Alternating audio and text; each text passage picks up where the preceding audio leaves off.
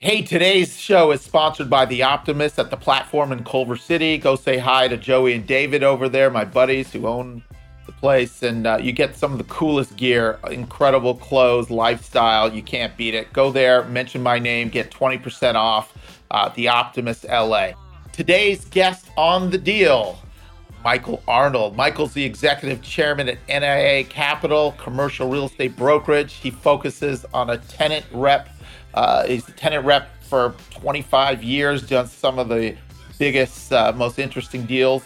Also was a uh, great athlete in high school and college and played a little pro. Me and him grew up together, so we get into our competitive, uh, our competitive uh, games that we had growing up and kind of how sports influenced us both. But I really hope you enjoy this. We get into commercial real estate, his career, what it takes to make it as a broker, and applying sort of the, the disciplines of sports into business. You can find Michael on Instagram at MP as in Paul, A as in Apple, Baller One. MPA Baller One. You can find him also at NAI Capital. You can always find us at Danny Brown LA or the Deal Pod on Instagram. And please leave us a comment on YouTube or Apple or Spotify, wherever you listen to your podcast. School is in session. Ladies and gentlemen, welcome back to the deal. Today's guest, Michael Arnold. How you doing, Michael? Welcome to the deal. Thank you, Danny, for having me. I appreciate it. Longtime follower. Do a great job. Hey, I appreciate it. Good to see you. For those that don't know, Michael Arnold's a top commercial broker in the office tenant uh, lease space. And uh, beyond that, we're going to get into his career and his story, but we have so much personal backstory uh, and so many touch points in our lives that I wanted to start with the personal stuff this time, and then we could get into the commercial market, what's going on with office and tenants, and what's going on uh, in the market overall, and your career story. But I wanted to get into a special topic, and and I'll give people some context. So Michael and I have known each other since elementary school. We went to Warner together. We played ball at Cheviot Hills Park together. Uh, you went to Crossroads. We were a star athlete there when I was at uni. You went to UC Davis. Uh, I went to UC Irvine before I transferred to USC. So we've had a lot of similar paths in terms of being uh, athletes growing up. And we had a lot of rivalries. It was the Eddie Gentry, Michael Arnold Steelers versus the Jay Walker, Danny Brown Chargers at Rancho Park for the championship, which we won, by the way. I hope you remember that. You're probably still heartbroken. But the reason why I want to get into this is um, you're now a father of four kids, right? Three girls, one son. Is that right? Yep. Or that's four. And they were all student athletes, stellar student athletes. So what I wanted to jump into, because it's sort of a hot topic, is you know, you guys, you and your wife obviously done a stellar job with your children in terms of creating these hardworking student athletes, and they've been very successful. Your daughters have all won city championships. Your son won a city championship. They're all basketball players like you. So I want to jump into that world. What is it like being a parent of a serious athlete? You were a serious athlete growing up, but now you're got the parent role. What is that like in balancing school, balancing priorities, the pressures? Kind of just speak to that. Any you can take it in any direction you want. Right. So um, I was fortunate to be. People are like, "Oh, you're a Crossroads. You played with Baron Davis," and I'm like, "I appreciate you thinking I'm that young." But um, we actually won the first state championship at Crossroads back in 1987, 88. Yes. It's yes. crazy, right? Um, and then I had the good fortune or opportunity to play at UC Davis um, played, went to school there. I was on the five year plan. Um, yeah. And then I had the opportunity to go play professionally in Israel after that for a few years. So when I came back from Israel, I was like, I didn't really know what I wanted to do. And then I will get into the how I got started in the business. But I think having that type of background, um, when I had children, or my wife and I had children, as she likes to say, there's a lot to own in this world. Um, I think for me, first and foremost, I think athletics is a great tool for life experience. You need yeah. to learn how to balance responsibility with academics. You have to be a good athlete, obviously, to compete at a higher level. And it also is a mechanism to keep you out of trouble, so to speak, and hanging out with the wrong people in high school and whatnot. So I always thought that I want my kids to experience very as many different sports as possible, right? Yep. So the one thing I knew I didn't want my kids to do is play tackle football because CTE and just Yeah. Uh, too many End up like me. Exactly. you know, ESPN did that special where they had like 30 ex NFL guys and only one allowed them allowed their kids to play tackle football. The rest were playing golf, tennis, things of that nature. But I do think it's important in today's world as you start talking about athletes um, to have them experience as many different you know types of sports whether it's football baseball soccer basketball lacrosse whatever that may be right um, so they get different feelings to what they they're passionate about what they like my kids all happen to follow down my path and so i'm very disciplined when it comes to my work. I'm very disciplined when it comes to athletics.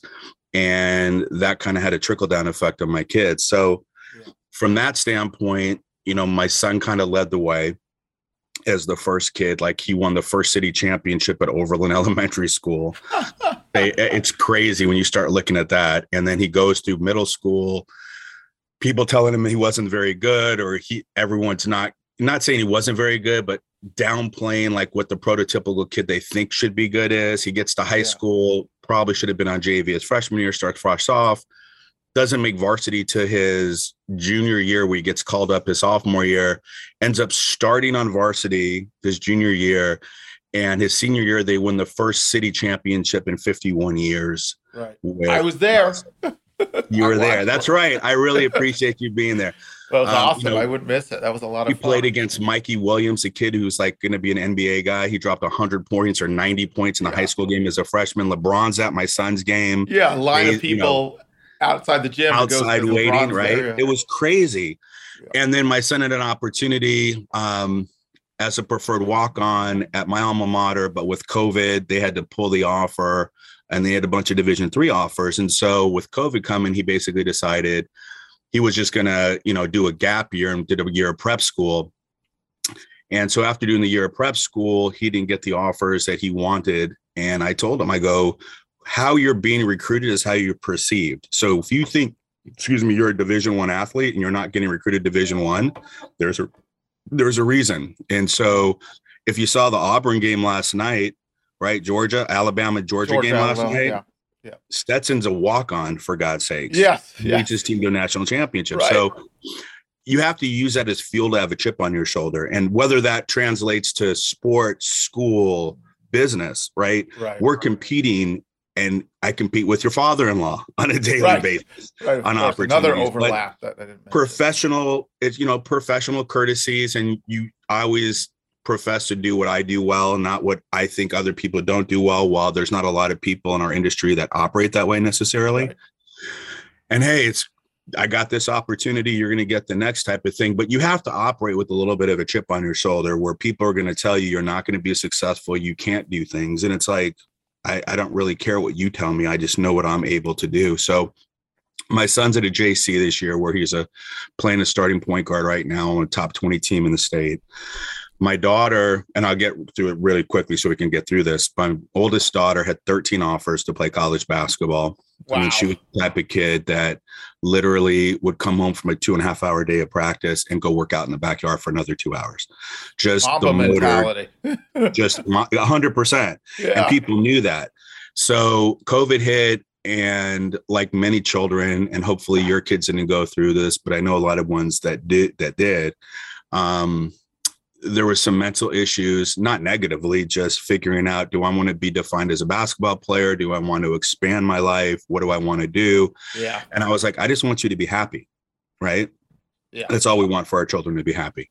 So she decided that she was going to move on and not play sports. And NYU coach called her and literally was like, you're going to be an all-American and help us win a national championship all the way at the division three level. And I'm like, are you kidding me? The relationships, which you and I talked about earlier, that's the key to anything we do in our industry, right? Right. It's relationships. Going back to we've known each other since elementary school, for goodness sakes, right? Yeah. So I look at it like it's relationships, but she just wanted to pause and go do her thing. And like, then I have my twins who are now juniors at Pali, and they have three offers already after their sophomore years to go play college basketball. And it's up to them how hard they work and how much better they want to get and give themselves an opportunity to be successful. So, you know, I've been coaching the kids. You and I talked about AAU ball and club ball.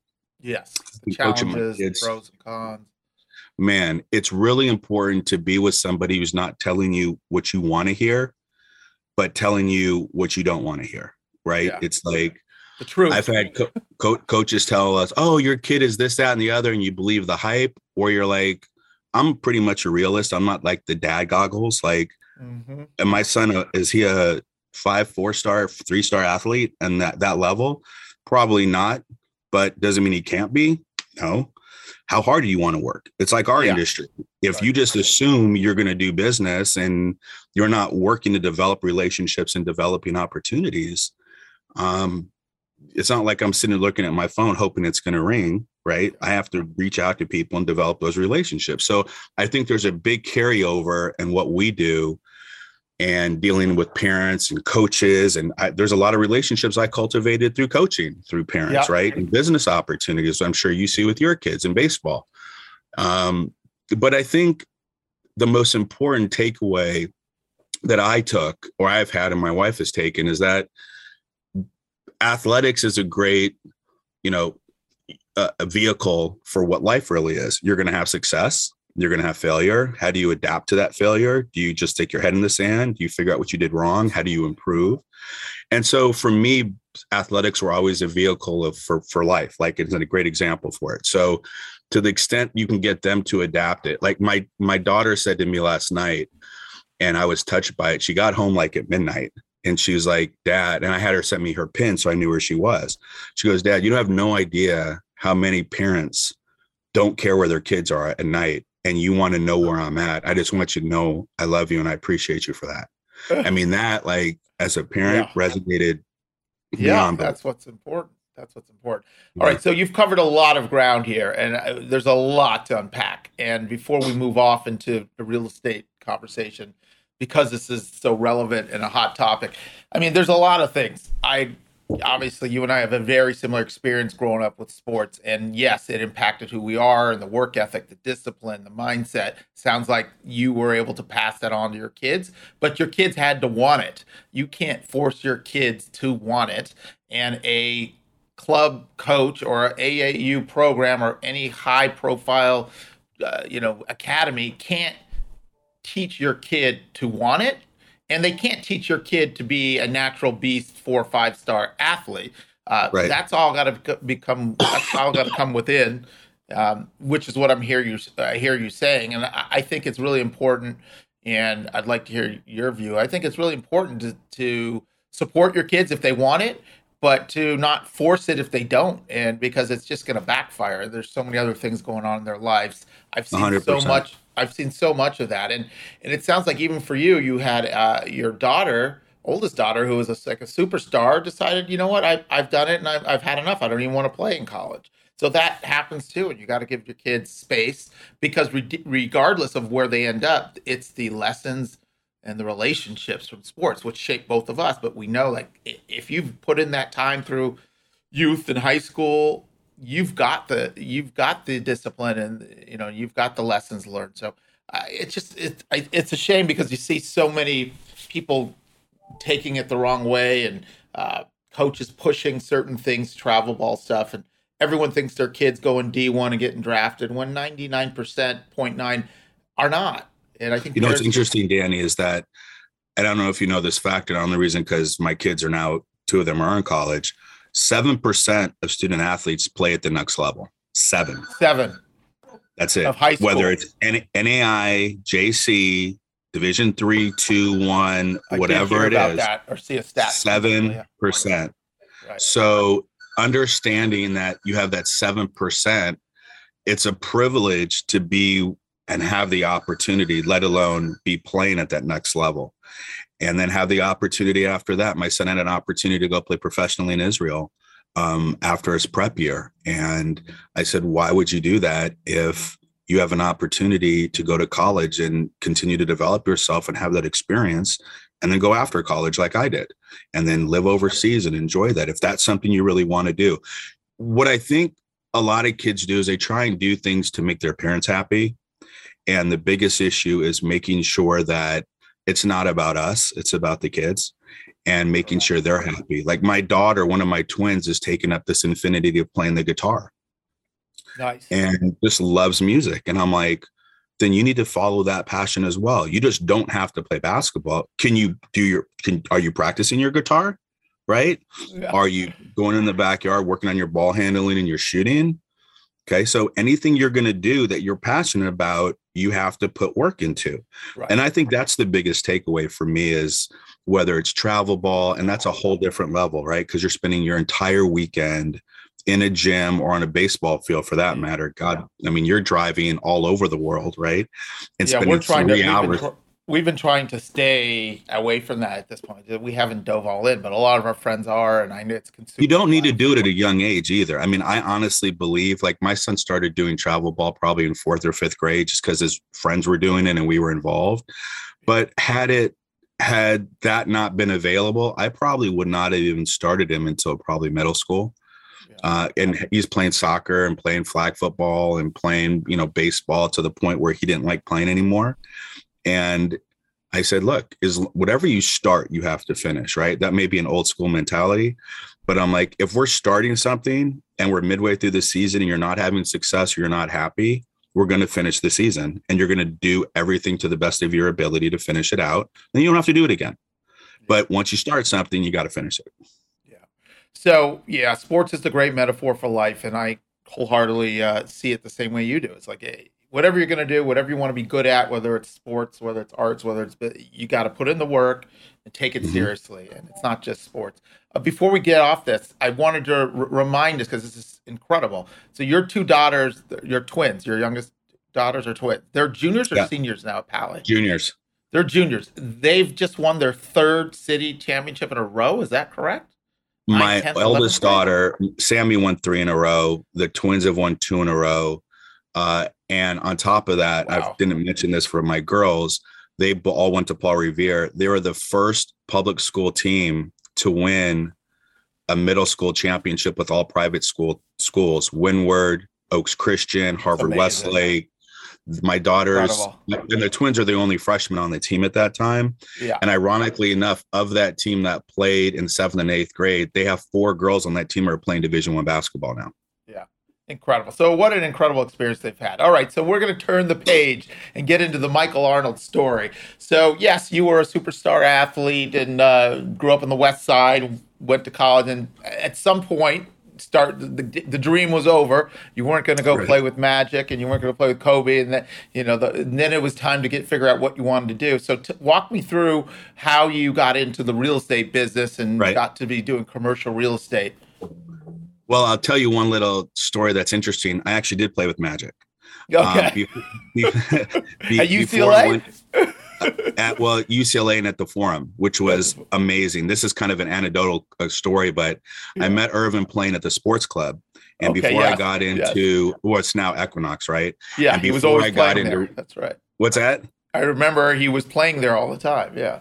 So I met him. We were going at it, and at that time, I was actually working as a sports agent before I got into commercial real estate and before I went overseas um, after college. Like there was like a little break in between, probably six to nine months. And Earvin's like, "Hey, why don't you bring you and your guys and come start working out with us? I'm going to have a travel team. This is the first year Earvin had his professional travel team."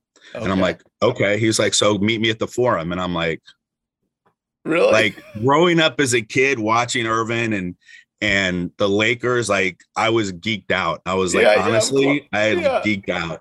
Of so course. I show up to the forum oh. and he's like, go in the locker room, VIP, you come in, we're working out. And I'm scratching my head because it's Earvin, Earl Cureton, John Long from the Detroit Pistons, Kurt Rambis, Mark Aguirre, Lester oh Conner. Uh, and I'm like, make no Blown mistake there's 16 of us out there and i'll tell you a quick story which is you'll get a kick out of. There's 16 of us and so we start doing this three man weave drill and Earvin's rule was the next group that went had to do one more than the last one. Of course i'm in the fourth group. Yeah. Darrick Martin was out there from ucla yeah. um and literally they do their whole spiel. We're the fourth group out. We get to like 23 they did like 42 Oh. And we're falling out, like puking on the sideline oh. in the trash can of the floor. and I'm, he's like, all right, you guys move on. We're going to get into practice. But I mean, it's just like that. That's who he was, and being able to be and playing with the likes of Kurt Rambis and Darrick Martin and Mark Aguirre, like legends yeah. when I'm growing up, being able to play with legends. them. And then he had his first team, and he was paying the Reggie Theus Remember yeah, Reggie Theus? Yeah, of course. Legend. So he's like, hey, I'm taking 12 guys. I wasn't guaranteed lock. I was a fourth point guard behind Earvin, Lester Conner, and Darrick Martin, all yeah. NBA guys. And here's this yeah. deep guy played, you know, basketball in college. And I'm like, you know what? I got a job to go overseas, and that's a guarantee. So I'm going to take that job. So um, that that was kind of a quick anecdote anecdotal story that I thought was kind of interesting because that, amazing. That was I was geeked out to be no mistake about it. And to this day, like I ran into Earvin at the airport, and my wife didn't realize that I. She thought I was BSing her a little bit, you know, to try and get her to go out with me and whatnot when we started dating. And we get out of the airport, and Earvin sees my wife with my this guy Marcel, who's a friend of ours as well, and he sees me. He goes, Mike, and I'm like, yeah, what's up? He go out, you know, bro hug. What's going on? Safe travel, blah blah blah. And later, my wife's like, so you really do know him? I'm like, right. I'm not like I don't need to lie to you to try and impress you. But anyways, that closed the deal for you. That might have gotten you engaged right there. hey, whatever it took, I was happy to get it because I was a lucky man. Yeah, there you go. So jump into starting your career in commercial real estate. The, okay. You know the struggles of how I realized how competitive real estate is in that yeah. particular business. But uh, why don't we talk about your experience of starting in so i got started probably in 1995 96 i think was the date. So i've been doing this a long freaking time yeah. right? Because we're on i can't believe we're in 2022 yeah here we go. crazy. Um, and I came back uh, from playing overseas, and I didn't know really what I wanted to do. And my mom was friends with this gentleman who happened to run the Western United States for CBRE, a gentleman by the name of George Callis who Brett White, who's now the CEO of, of Cushman and Wakefield and has run that company for a long time. Brett used to work for George. And George okay. says there's a lot of ex-athletes in commercial real estate. And I didn't know anything about really it. what it, commercial real estate was. I had no yeah. experience, like a lot of people in our industry who are spoon fed or silver spooned. And hey, my dad did it, and I got in the business, and I have, yeah. I didn't have any of that, so I had to work from the ground up. And I started in market and research in, at CBRE. I did that for 18 months. And then if you work hard enough and a broker likes you, they let you do what's called running for them. This is before the wheel program at CBRE. And uh, Stan Gerlach, who I'm friends to this day, um, who actually attended my wedding, um, said, Hey, you want to run for me? And I think I made like a thousand dollars a month, maybe nice. fifteen hundred dollars a month. Yeah, you're getting paid. And it was like, and if you do some stuff, you have an opportunity to do whatever it may be. And um, so I did that for another 18 months yeah. and recognized what it was I liked to do, what I didn't like to do, and how to do certain elements, and then taking my discipline and my focus from athletics and applying it to commercial real estate. And I was fortunate enough, I think it was in 2000, 2000 to be CBRE's National Office Rookie of the Year. Good for you. Um, I did 520,000 gross my first year in the business. That's big number. And I didn't, I did 52 deals, a deal a week. And I didn't know anything about real estate, but what I did know was to bring people in who didn't know about it to make sure I could get deals done. Like I wasn't, yes. I didn't have the ego go, no, no, no, I got this. I can figure it out. I'm trying to bring people in. So technically I've been doing this now 20, if you count my, you know, when I started at CBRE, it's going on 25 years, but I guess actually on my own doing stuff has been 22 years. So yeah, yeah. Um, I started CBRE. I was there for nine years. Great opportunity. Um, but I kind of felt like I was coming up against a wall. So essentially, you got the guys that have been there and the women that have been there for you know 100 years on the back row at CBRE, and I had multiple discussions with people there about kind of progressing. I kind of felt like I hit a limit there. And then I had an opportunity to join a company. This was when Grubb and Ellis was still around. And Grubb and a, a boutique firm that no one knew about called Newmark um, out of New York had a small little office. And I did a deal with what happened to be my future partner for 12 years. We did a sublease together, hit it off and um, I didn't know what it was. I just knew there was something interesting about the opportunity. And everyone was like, well, why would you go to a company like this when no one really knows about them? I just said, because look, I, I like challenges. If I went to Grubb, it would have been a lateral move at the time. This is before all the Grubb and Ellis broke up. So I was at CB for nine. was at Newmark for probably three or four years. There was a change in management, and they gave my ex partner an opportunity to build the office. And so we grew the office over the next probably three to four years, and then was in the in the red, and we got us we got into the black um, we started making money because we were doing things a little bit differently and focused and how we were going after business and ended up building the office from five brokers to 55 brokers and doing about 35 million annually in in, in net commissions. So um, we had that opportunity did that for about 12 years. There were some changes that were was going on with the newmark like in a lot of the big companies um, there were some opportunities to go to some of the competitors, the CNWs, the JLLs, et cetera, that have been recruiting me for a long time.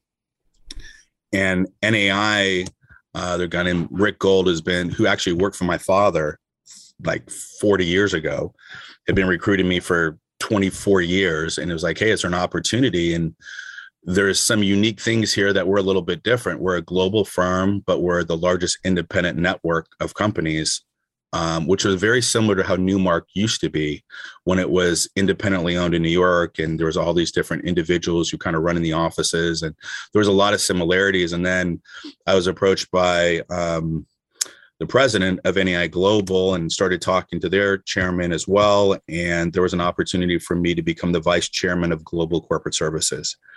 And to me, that was kind of the the apple. I took the bite of the apple that I really was interested in doing. I wanted to build something even bigger. And yeah. NAI provided me the opportunity to be the vice chairman of global corporate services as well. And to me, that was like, hey, I, I know how to do what I'm doing. I'm good at what I'm doing. I can build this. And so now we have over 50 people on our team globally. Um, and my tenant consultant group that I have in NAI Capital regionally, um, we have I have 15 people on the team. And so basically, we collaborate, we share information, we talk about best practices. Because to me, collaboration is the most important component of our industry because everyone does everything themselves independently. Right. And knowledge is power. And the more knowledge you share collectively, I think gives your client more information, which allows them to make better decisions uh, because they have more information. And that's our job as brokers, in my opinion, is not to just kind of pass information, but provide them advice, consultative approach to talking about analyzing certain elements of, of leases or sales or whatever it may be, and then providing them the information to make the educated decision on their behalf um, versus telling somebody why they, you know, you should do this or you shouldn't do that, and not providing them the elements to support, you know, the documentation of why you're making these decisions. Very similar to residential, I would imagine, when someone's making an emotional decision for their families, this isn't as emotional, which I think why is there's a difference between obviously commercial and residential. and commercial, I think may even be a little bit easier. Um, not financially speaking, but from a, an emotional standpoint, right? right. So more numbers um, than emotion like I'm running numbers six ways to Sunday and, you know, doing net present values on why you this lease and what the lease and conversion to TIs and free rent. And yeah. there's a lot of financial due diligence that's involved. So it's not really an emotional component, much more of a financial decision. Um, and so then I've been at NAI now going on my fifth year. And, you know, we started our, our uh, global corporate services, probably we doubled that in size. Uh, we've doubled revenue. Um, and so, you know, my goal is, you know, I think if you work with the right people and you have like minded people who want to share information and collaborate. And look, I've always believed that 50% of something is 100% better than nothing. Huge. And so, definitely, in, in, our in our business, it's really hard, right? So, what I find is you have people trying to solicit business, you have people who have to go win business, and then you have to work the deal. And it's really hard as a single person to do everything and support your clients the way it needs to be done. So that's why I like to have a team mentality because there's different people on our team to support the initiatives, very similar to the way these companies yeah. operate. Right? You're not going to have a CFO going to do all these other tasks that aren't under his you know focus of what his response or her responsibility is. Yeah. So I use that analogy to say we support you very similar to the way you run your business, where it's not just a broker going to find space. Any frankly person can do that, but we're shadow space. What are the economics that are going on? Why does this benefit you? What are the tax implications to decision making, et cetera? So yeah, I think there's so many good points. I've, one of the big things I always talk to about brokers that are new or, or just building their business, like, hey, 100% of nothing is still nothing. So look right. to share and bring people in that can execute and that could get you the deal because so many brokers have this, you know, eh, sink or swim. I got to hold on to the commission, and then you you never rarely get the deal at that point. And uh, I think that's such an important thing in our the culture of brokerage, whether it's residential or commercial. It's the collaboration and realizing that hey, look, there's it's better to get pieces of deals than to hold on and get zero and get nothing. So talk to me about some of the challenges that you faced in your business. What are some of the the things that stand out? And I'm sure there's so many in all of our business and sales eh, when it's eat what you kill eh, every day is a challenge. Right. But you know, there's some things that have stood out to you, like really rough times in the market or difficult cycles or experiences that you would say, yeah, this this was a tough time and how did well, you 2000, 2007 and 2008 when we got what we call the dot gone business yeah. when people were basically funding a lot of companies based upon prospectus and letters of intent of this is what we're going to do without determining that the actually the functionality in these businesses can work and perform. Um, that was a big blow to the market in 2006 and 2007 um, the challenges i always like to tell my brokers is it's called professional persistence. And what i mean by that is how you follow up with somebody with value um, and you know three times out of a hundred, if somebody responds to you, that's actually good. And 3%. if you pop three percent, that's yeah. by the way, people are like, are you kidding me? Like yeah, that's yeah. awful. And I'm like, it's really not awful if you're also targeting the right type of business. Like I do business plans with my brokers and figure out how they're going to make whatever money they want to make and how are you going to get there. Uh, well, I want to do this. Well, what are you going to do? And so I've broken out our business into three components. We have you know sourcing business which is 12 and a half to 25% of the business winning business is 30 to 35 and then working the deals 40 to 45 so there's a guideline for everybody even if you don't have experience you can source business and make money which yeah. is dissimilar to you know our industry where people typically can't do that so if i can make 30% on 10 deals winning business i'm making i'm fine with that versus doing 100% of one deal like you right. just alluded to so the challenges are how you deal with adversity, in my opinion. Like in yours, you do door knocking. Like people are like, everyone has relationships, right? Right. So why are you different than your competitor? And to me, it's I'm not calling somebody saying your lease is expiring. Like I'm calling because there's value pursuant to something that's occurred in the building, a building sale, I know somebody's moved out, somebody put sublease space in the market. There may be rights that you have that you don't know about. There may be provisions in your lease that the landlord's supposed to provide you certain parking provisions and they're not. So you have a right to terminate. You don't know that. You use that as leverage. So I'm calling with purpose and to add value. Because frankly, when people cold called us, call us, because I get cold called, sure. financial services and whatnot. Yeah, of course. Like, oh, I have I have a deal for you. And I'm like, okay, well, what's your deal different than anything else? Mm-hmm. And it, there's nothing really there if you can't differentiate because we're in sales. You better tell me what your value proposition is in 30 seconds, or why I need to talk to you because I'm bu- busy doing my business.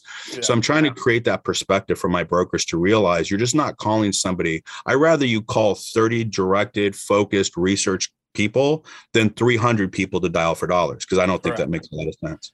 Absolutely. So that's a really good point. So so that I would that's a good piece of advice. And my next question was going to be: so if you have somebody who's either does either newer in the business or just building their business, what is some advice? Obviously, what you just said is is so critical.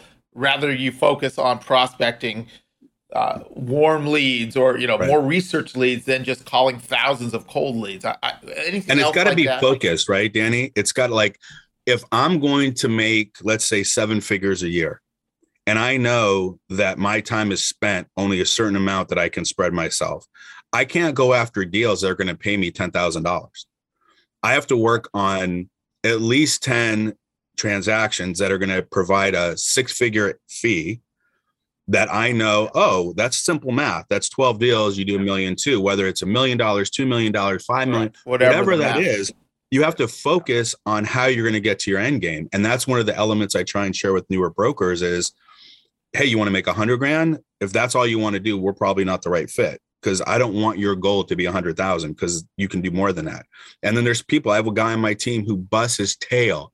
Great person, went to Pepperdine, fantastic individual, very thoughtful, busts his butt and hasn't made a lot of money in the last you know 12 to 18 months because of covid that's yeah. something else we were going to talk about like, yeah, I'd like trying to figure out how covid's going to affect the office space and the workplace moving forward and the challenges that we're facing. He got into the time when it's very difficult. Yeah. So timing's another component.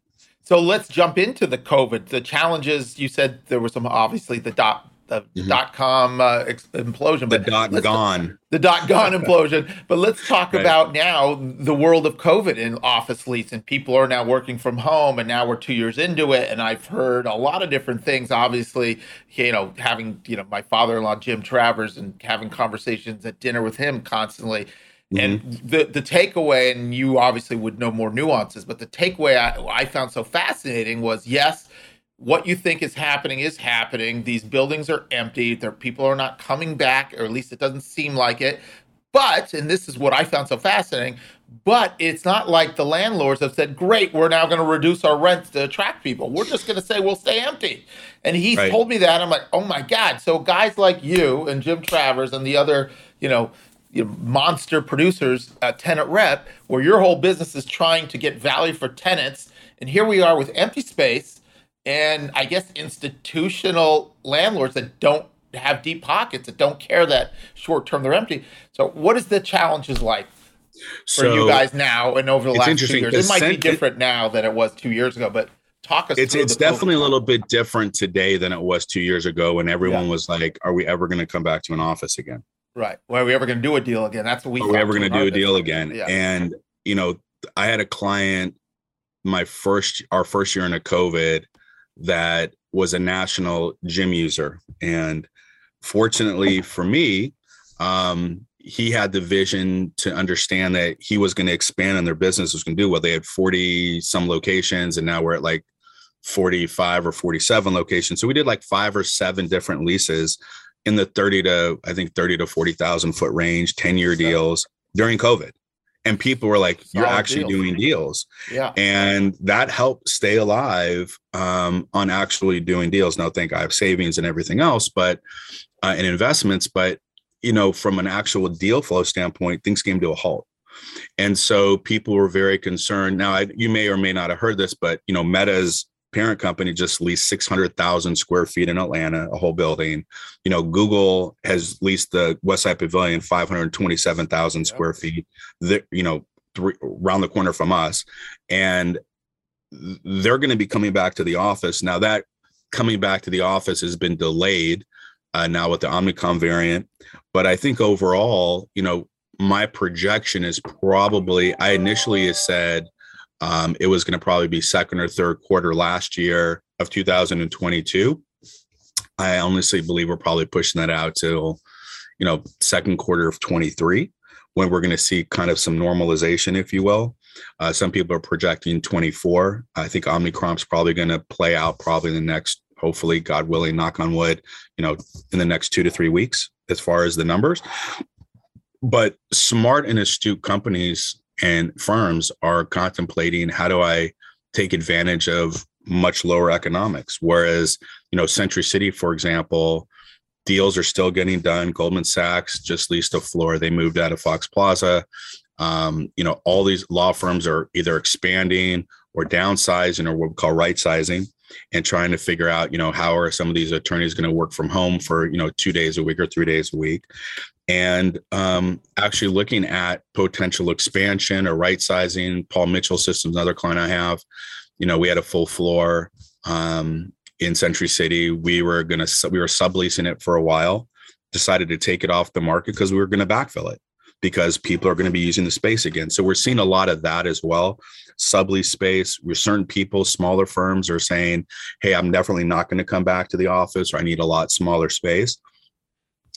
and trying to figure out you know what are you know what is the philosophy of those particular businesses and then some of the elements having to do with covid are like how you're working within the premises are you an enclosed office is people sure. like oh we need a smaller footprint yeah but you know before we were back right so before we were talking about like okay it's you know, for an open workspace, it's 36 to 60 square feet per employee. And we're contemplating, you know, X as far as um, uh, how we're utilizing the space. But now with actually having to use more offices to quarantine, if you will, people or people wow. wanting to feel safe. Now you're looking at those. Well, you actually need more space because you don't want the open space. You need more offices. Back so that, offices private back to offices, right? so that's another element that we're kind of dealing with. And you know, firms, each firm operates obviously very different than one another, and they kind of figure out how they work. And I come in with project managers and architects, and we kind of help lay out the future of what the vision is or the business. And if people don't have it, people are doing short-term deals like i don't know where i'm going to be can i do a year or two deal? And the landlord's like yeah i'll do a deal with you because i know the market's going to come back. It eventually does. And i do believe that we're going to get over this and people are coming back to the office and you know people are saying oh you don't have to come back. A lot of the you know technology companies but people are still gobbling up space. Warner media the googles the facebooks the right the, FANG the fintech companies. yeah the FANG companies so. So those big companies the googles the facebooks the netflix the amazons are those cute because i'm hearing you mentioned one blockbuster deal but i'm hearing they're the blockbuster deals they're doing. Are those the more long-term traditional 10 15 year big deals they're doing? Or are they doing short no, those are long-term deals so because a lot of the, the, big ones. Those are long-term deals. The the Google deal was an 11-year deal, yeah. um, as I recall. And you know, in order for a landlord to fund TI and to underwrite it and get capital based upon how they underwrite certain assets, um, when tenants need certain things, there's certain items that they can and cannot do, especially if it's institutional grade um, of the way their loans are, are are written. So, hey, we can give X amount of TI dollars, or we can give you X amount of free rent because that's all we're. And so all of it's a game. They'll tell you one thing, and you can usually, you know, juice them for a little bit more, um, and just play the game. You know, I look at a deal like a slice, a, a pizza pie, right? Every component you have free rent, you have tenant improvements, you have operating expense exclusions, you have parking, you have rent. There's all these different variables involved in a yeah. deal that have financial ramifications. So, figuring out how to slice the pie, so to speak, uh, and then providing clients with information so they can make those educated decisions. So, whatever is best for their firm on a longer short term. I advise clients today. I think the market will come back. And if you're a, a viable firm, our company and long term you believe that you're going to be around, then we need to figure out how to take advantage of the market today before market rates do end up inching back up. Yeah. And what you're saying of rates going up, I thought rates weren't really coming down, but you're in some No, I'm not saying rates aren't going up. What I'm saying is that there's certain landlords, for example, like um, the towers in, in Century City, right? So they at one point had, you know, over 15 full floor availabilities in the project going back years, and now they have one. That's what I've heard. Yeah. right. So There's no. So then you're looking at you got three floors at 1900, and then you got half a building at Fox when Disney moved out. Um, the Fox Plaza, old Nakatomi Plaza, right from Die Hard. Yeah, um, Die Hard, baby. So, so there's you know there's that's probably the biggest vacancy in Century City at this point is that project, but there's a lot of activity as I understand it over there.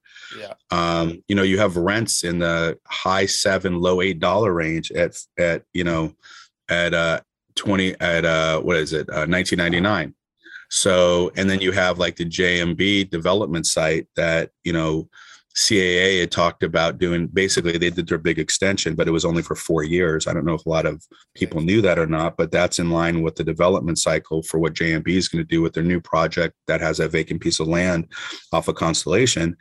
And they're projecting rents in the $10 foot range. Oh.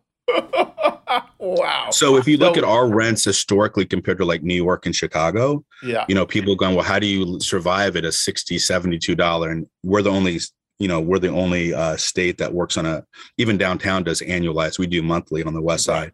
right. so you're dividing everything by 12 12 so if you're $60 rent you're $5 a foot right, right. so um it's just interesting. Every you know what, what i find is i try and find the the, the the the that one spot that a landlord has that whether their debt service is going to be maturing in a certain asset and that lease means something to them to go refinance an asset or there's some pressure point that you have to be able to identify with different landlords so you can create that competitive leverage for your client yeah. and it's important that you have to identify what that is and most people don't know how to identify that they're like oh there's the comp well your lease deal if yeah. you occupy 15 to 20% of an asset it's going to have a much bigger implication than you know, a tenant that's 2000 square feet where a landlord, frankly, and no disrespect to smaller tenants, doesn't really care. They're just going to, here's a deal I'm able to do.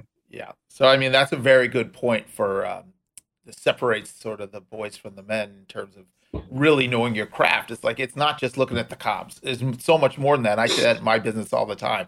There's so many right. nuances and things that you can't quantify on paper that if you really know, the few that do know, like you and a few other that it's so much value you're bringing. Yeah, he'd be he may be one of them, but it brings so much value in wisdom and it's not something you can learn or read or see in a comp it's just nothing to do with that uh, yeah. that, that's a really huge thing for for people to understand why it takes so many years of doing this before you even have mm-hmm. a clue of how to start picking up these bits and pieces of nuances and expertise and uh, that that's huge uh, any advice you would give sort of people getting into your business or starting out in your business now, knowing what you know now, if someone's coming out of school or they're, you know, getting into the business making career, what what would you tell them?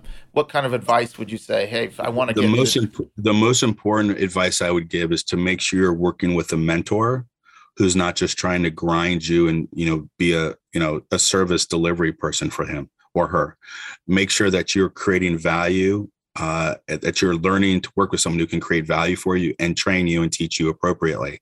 I do cold calling with my people. In fact, I'm a little bit late to our call because I know we have a few more minutes left, but I have my team call that started at nine. 9:30. I do that, you know, once a month with my group, and then I have weekly. Don't call me, Mike. Like Don't cold call me. I'll hang up the phone. Not calling you can call. You could cold call me anytime. I'm just going to call you on your cell. You yeah, know, um, what I would say is, if you're starting the business, don't cold call to cold call. Cold call with purpose and if you don't know what you don't know, you don't know, right? So that's why it's really important to work with somebody who's a mentor that you can learn the business from, understand just the basic fundamentals of why people are doing certain things. Because you have 30 seconds, I call it, you know, you have your elevator speech. You have 30 seconds to tell someone why they should work with you or what your value proposition is. And if somebody can't articulate that, whether you've been in the business 30 minutes or 30 years, that's a big problem. If somebody is focused on deal flow and just doing deals, my opinion, that's a problem. You have to work with somebody who's willing to spend time and develop you like I do. We do, I have my guys do practice presentations and practice cold calling to me. I'm a C suite person. I'm a administrative person. Let's talk about what those challenges are. And every call has value. That's the most important takeaway I share with people. Every call has value, whether it's a good call or a bad call. If I call somebody and and Bobby Sue or or Jim, you know, Simpson says, "I'm not interested," it's like, okay, well, I'm I'm calling for this particular reason before he even knows he's not interested because he thinks he's or she's being cold called. So you know what? I totally understand. I get it. You're respectful. You have their name. So then you call back and say, "Hey, Bobby Sue or Jim Simpson, this is Mike Arnold. I called you two weeks ago you said you weren't interested, but there was a unique opportunity I wanted to share that I think could create value for your business or your firm, specifically as it relates to your current occupancy in this project and some elements that are transpiring that could have financial implications to your bottom line. Yeah. And I like to share. And you know, when I start talking about something that is important to me as a prospect, now I'm more interested in listening to what you have to say versus you just calling me because you have a lease that's expiring. Right. So being a focused approach to how you deal with prospects and then call with purpose and make sure you work with somebody who can give you some guidance and direction. That's fantastic. I couldn't have said it better. Uh, I think that's so important. You can't learn this stuff in Harvard or, or Stanford Business no. Go work on a team with some really good, knowledgeable brokers, and you'll get an education. And it'll, it will take a couple years, but what you'll learn and will be invaluable. And I think uh, you have to be able to stick it out and spend the time and have some wherewithal or some bandwidth to be able to, you know, deal with difficult times. Because if this was an easy business, everyone would do it and so people are like, oh, real estate, you know, you make a lot of money and what do you really do? And right. Okay. A lot of people don't necessarily value what we do. Like I work on an exclusive basis. Yeah. Someone's like, well, I don't want to work exclusively. I was like, well, if you have no one want no one working, if you have right. multiple people working for you, you have no one working for you. Nobody's, yeah, nobody's. So I'm like, I have to spend my time working with people who respect my time and my value the way I do. And here's what I do, and this is what I've done, and here's what I can offer you. And we start look i'm not saying you have to sign an exclusive day one i have to if i have to demonstrate some of my value proposition and my work ethic i'm able to do that but i'm not going to work months and months and months on a non-exclusive basis if you know, that's all we do is make money when we make deals. We're not we're not salary. We're commission people. Absolutely, I love that. I feel the same way. That's that's one of the negatives about uh, our business, my business, maybe even more than yours, where no one wants to work with a buyer's agent. They just want to go direct, and they want you to bring them pockets. It's like you know what? If there's no one quarterbacking the team, uh, then there's no team, and good luck. You know, and I can't tell you how many times through the years I get the calls after they've done the deal that they went direct and they didn't use me. And, oh, now I need your advice to get me out of this mess I made. And it's like Okay. Or the better part, and, and, I don't know if you're an advocate or not, but I'm not an advocate of representing both parties because I don't think from a fiduciary standpoint one can do that. I know a lot of people do, and you may feel differently. No, it's um, challenging. I, it's challenging for sure. But at the end of the day, if you look like an, an a, a landlord agency agreement, it says a fiduciary responsibility. Even if you disclose to the other party, you're representing both parties. It becomes challenging. Like your father-in-law and I work this, do the same thing. Like I can't let that landlord know that I'm going to make that decision to go to that building. I have three different landlords. I'm going to get paid wherever I go. So my right. responsibility is to my client. But if I'm representing the landlord and say, well, this is really their bottom line, is it really their bottom line? Like, yeah. are you going to leave that extra nickel on the table? And again, no offense to people who do both, because I'm yeah. sure ethically you can do that. But in my business on the commercial side, it's very challenging to do. Yeah, well said. Hey, before I let you go, let me get your take on this. Is a, a fun, uh, not a, it's a fun question. If, if, for brokers, expectations. If someone said, "Hey, how long do you expect? How long do you think? How many years do you think a broker needs to put in before they can expect to really start creating uh, a real business?" Do you have a timeline? I guess it goes along the line of like someone well, outside of COVID, exclusive of COVID. Yeah. yes. Uh, if you do, and I have a I have a whole training program timeline what a broker's day looks like from 7 a.m. to 7 p.m. Yeah. And I find that I've found I was successful in doing it. And I find people who follow that plan. I think I heard you 12, have them doing dribbling and shooting for a couple of those hours. well, if they can't handle the rock, you know how you going to out the phone, right? Yeah. You got to be able to dial and have strong fingers yeah. to make those calls, right? Yeah. Um, I, I, find that it's probably a 12 to 18 month lead time. Some people will say longer. Um, I frankly believe if you follow a specific plan that I've implemented, as exclusive of COVID, that you should be making money in the first 12 months. There's no reason. Wow. Okay. Not there to. go.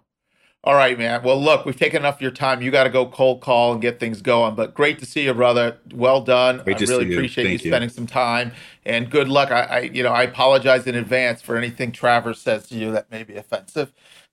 hey, well. Jimmy had beats his own drum. I love the guy the for best. who he is. Either you love the guy or you don't. But you know what? You can't. But anything give respect to his fantastic career that he's had. Yeah, he's a legend. He is what he he, yeah. he is who he is. There's no change. He is who he is.